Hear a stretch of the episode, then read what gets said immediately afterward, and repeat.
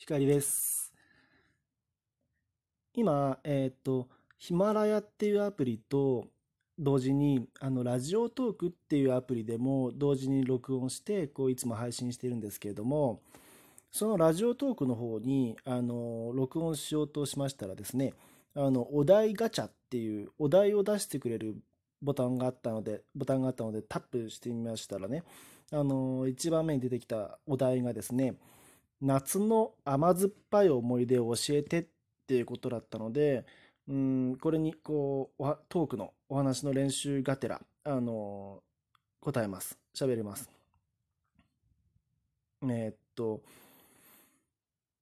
そうですね、中学生の頃ですね、初恋のお話ですね。僕が、あれは中2かな、中3だったか、ちょっと、中2だと思います。あ、中3だと、もう記憶が定かじゃないですね。まあ、中3の夏休みですね。当時好きだった初恋の女の子に、夏休み中にその子がですね、普段いる家とは違う場所で一定期間過ごすから、その間だけこっちに電話してねっていう感じで電話番号を書いた紙をくれたんですよ。でそれがすごく嬉しかったっていう記憶があるんですね。思い出がありまして、まあ自分がなんて言うんでしょう、まあ人生で初めてこの好きな人に目の前の人に特別な存在だと思われてるのかなって感じた時だったんですよね。僕のため、多分僕だけに電話番号を教えてくれたんだと思うんですよ。ちょっと本人に確認してないのでわからないんですけどね。でその方とはもう本当に今思えばまあうぶな付き合いと言いますかね、もう手をつなぐので精一杯、緊張してもう僕なんか何にも喋れなくてですね、放課後、まあ、部活を引退した後に中3でですね、引退した後に放課後一緒に帰るぐらいですね。であとはなぜか複数人で4人で、僕とその彼女以外に男女1人ずつを引き連れて4人で映画を見に行ったっていうのも、あれもまあ季節的には夏だったと思います。スピードのアンドロメディアっていう映画だったんですけど、それを見に行ったんですけどね。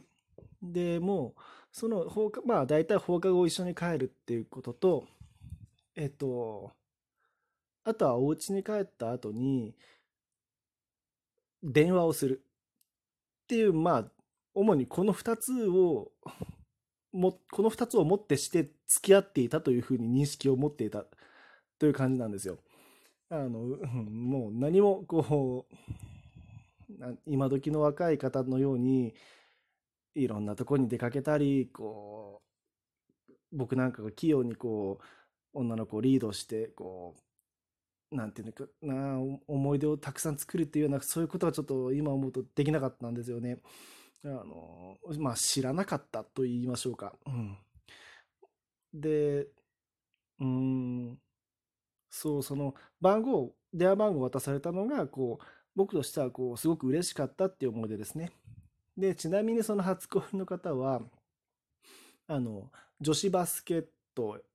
ボールをやってらっしゃいました。僕はその時男子バレーボール部だったんですよ。だから体育館の中でよくありますよね、緑の、網が中央に左右に体育館を割るようにでっかい網が垂れ下がってて、その左右でバレーボールとバスケットボールをやっている人たちがいて、で僕はバレーボールで、彼女は網を隔てた向こう側で女バスでやってて、もうなんだろうな、半分以上はもう放課後体育館に行くその理由はもう彼女を見たいからっていうのが本音でしたね。もちろんバレーボールに打ち込んでたっていうのもありますけど、半分以上はもう当時すごく可愛いと思ってた彼女を一目見たいと。でも目が合うとこう緊張して目をそらすみたいな、そういう感じだったんですけどね。うん、結局その方とは、僕から見るとこう、自然に消滅していったような感覚でしたね。彼女はでも後々本当は高校に行ってからも遠距離恋愛になっても続ければよかったっていうことをねおっしゃってたんですけど、そうか、その手があったかと僕はその後々思ったわけですけどね。当時はこうそんな発想もなくて、なんというか、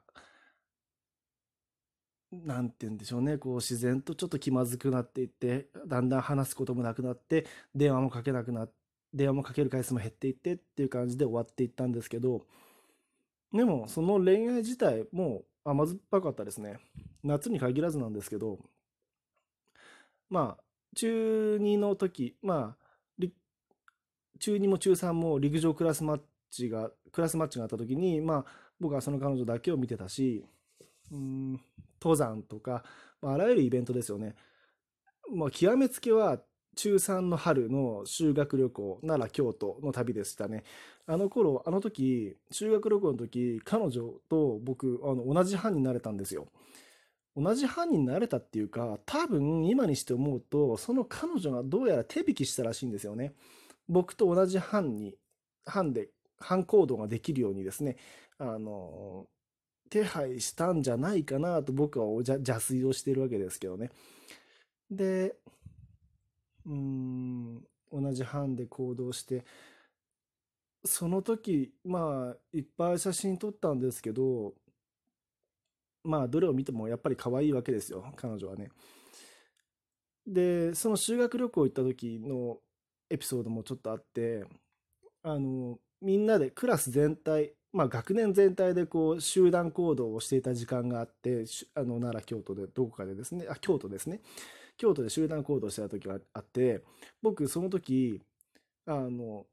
どうやらまだ出発までに、次の場所に行くまでに時間がありそうだっていうことが分かったので、僕一人でそのなんていうんですね、クラス全、学年全体で動いてる中で、僕一人で抜け出してですね、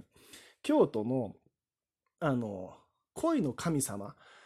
恋愛の神様で有名なちょっとなんて言ったか忘れたんですけど、なんていうかお寺に行ってですね、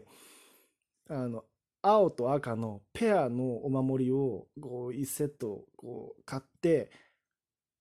で僕自称体育会系なんで走って戻ったんですよ。危うく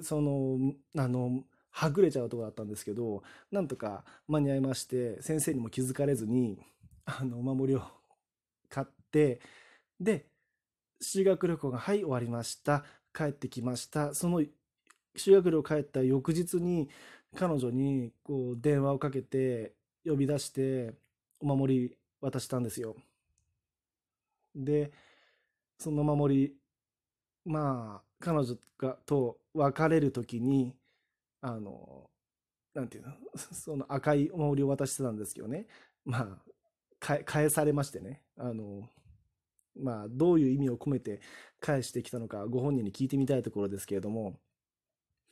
こう集団行動抜け出したこととか、あと夜の宿でですね、彼女が呼んでくれてこう2人で写真撮ったこととかは本当にこう甘酸っぱいですね。うんという感じですね。あと誕生日にも、プレゼントもらったりしましたね。うーんそうだな、今パッと思い出せるのはこういうことかなと思います。で今そうそう、印象的だったのは、当時スピードが好きだったんですよ。4人組の音楽グループですね。彼女たちの歌の歌詞に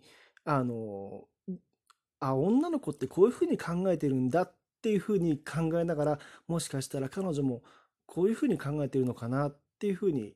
聞いてましたね。スピードのまさにホワイトラブとか熱帯夜っていう曲が流行ってたんですよ。ちょっと今日は、